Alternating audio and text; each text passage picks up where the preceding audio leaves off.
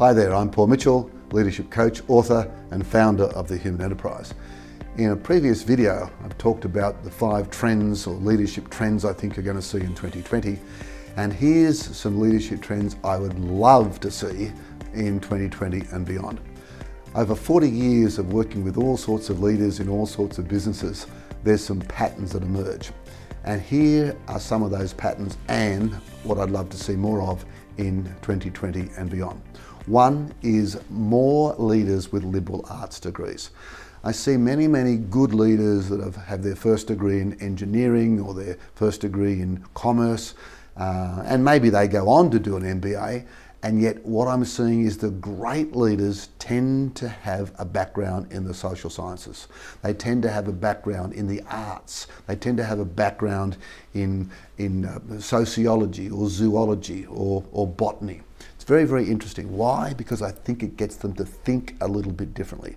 Our world is so complex. If we have someone who's only studied one discipline, let me tell you, they get very, very narrow in their thinking. By all means, go and do an MBA after your first degree, but try to honour the fact that a liberal arts degree is probably, to me, one of the best degrees you can get starting off in business.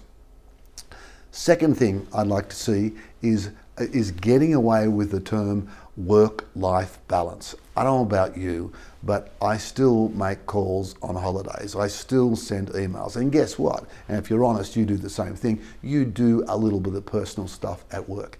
But we've got this thing, oh, you've got to have work-life balance. I talk about this a lot more in my book. I think it's a furphy. I think we've been sold a pup. Sure, it's great to renew, and sure, family time is important. But you've rather than trying to balance it, which is just so hard, how do we integrate it so it's just all life? So that's the second trend: getting away with this work-life balance and and and honouring more the fact that we can integrate life, that we can actually sometimes work from home and sometimes work at work. Third trend, I'd like there to be much more emphasis on productivity, real productivity.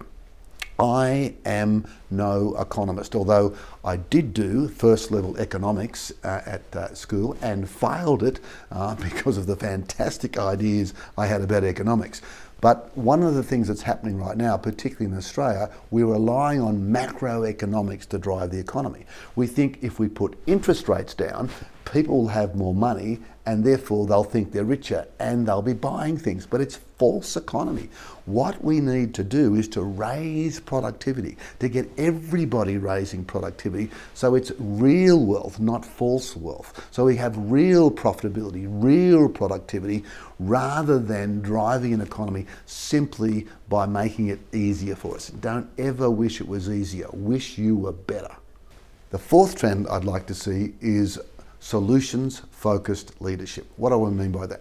I think it's great to do research papers. I think it's great to spend time in R&D. And of course that's where often innovations come from.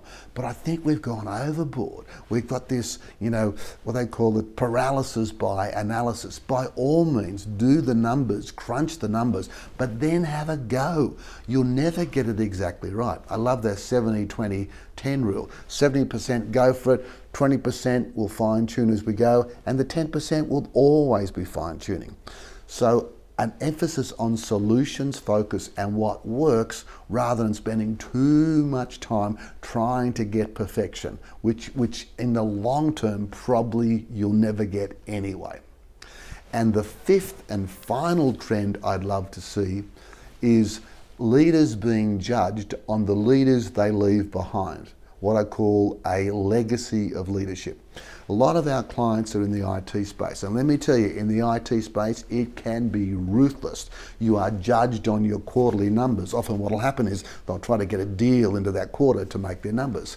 You can miss one quarter as a leader in an IT company, miss two quarters and you are in trouble. But the pro- no, I'm not saying don't hit the numbers, but the problem with that is it's still very short term. What is real leadership? To me, real leadership is when you develop the leaders um, coming through the business. So a trend I'd love to see is yes, let's evaluate leaders based on hitting the numbers, but let's evaluate them on how many people did they develop that year? How many people have they got ready and willing to be able to take their place. In other words, we need some metric to, de to, to determine the legacy of leadership that leaders, uh, that leaders are leaving behind, not just whether or not they're hitting the numbers that quarter, next quarter, or even for a longer period of time. So if any of those five trends have piqued your interest, here's a few ideas uh, that you can use to build on. One, for every engineer you put on, every marketing marketer you put on, everyone with a, an accounting degree on, you put on someone with a liberal arts degree. I think Princeton, uh, one of the greatest universities in States, really have nailed this well. They talk about that a liberal arts degree is the beginning of individual and society flourishing. Start to honour people with liberal arts degrees. The second thing is get the work-life balance out of the equation and make it work-life integration. For example, bring in a stretch band into work. Do some stretching at work rather than thinking exercise time. Get some little weights in work rather than you know set exercise time. In other words, don't be so time bound. Um, start to bring it all together. Thirdly, productivity. Here's a very, very simple way to raise your productivity. One, cut the number of meetings you have by 20%. Whatever they are, look at where can you have less meetings. Secondly, in terms of meetings, cut the length of those meetings down by 20%. So just having 20% less meetings and 20% less time in those meetings will zoom your productivity. Fourth is solutions focus. You may have seen the film Apollo 13 or know about the Apollo 13 mission. It was to go to the moon, but it was aborted because the spaceship had an issue. And Tom Hanks there played Lovell, the commander, but on the ground was a guy called Eugene or Gene Kranz, played in the film uh, by Ed Harris. And everyone else was losing their head, and he said, Stop, stop, quiet, quiet. Let's see what we have here as a solution. And he said the following words What have they got that's good? I'd like that to be your mantra, an affirmation in the business. What have we got that's good? What have we got that's good? And the fifth and final thing, a leadership of, of, of, of, or rather a legacy of leadership, is simply this. However many people you have on your team, try to at least develop two ready to take your role. Don't leave it up to HR or people and culture to do massive succession planning. Start doing something now to develop not just followers, but to develop the leaders around you. So there we have it, five leadership trends I'd love to see in 2020 and beyond, and a few ideas for you if you'd like to capitalise on any of them. I hope you do.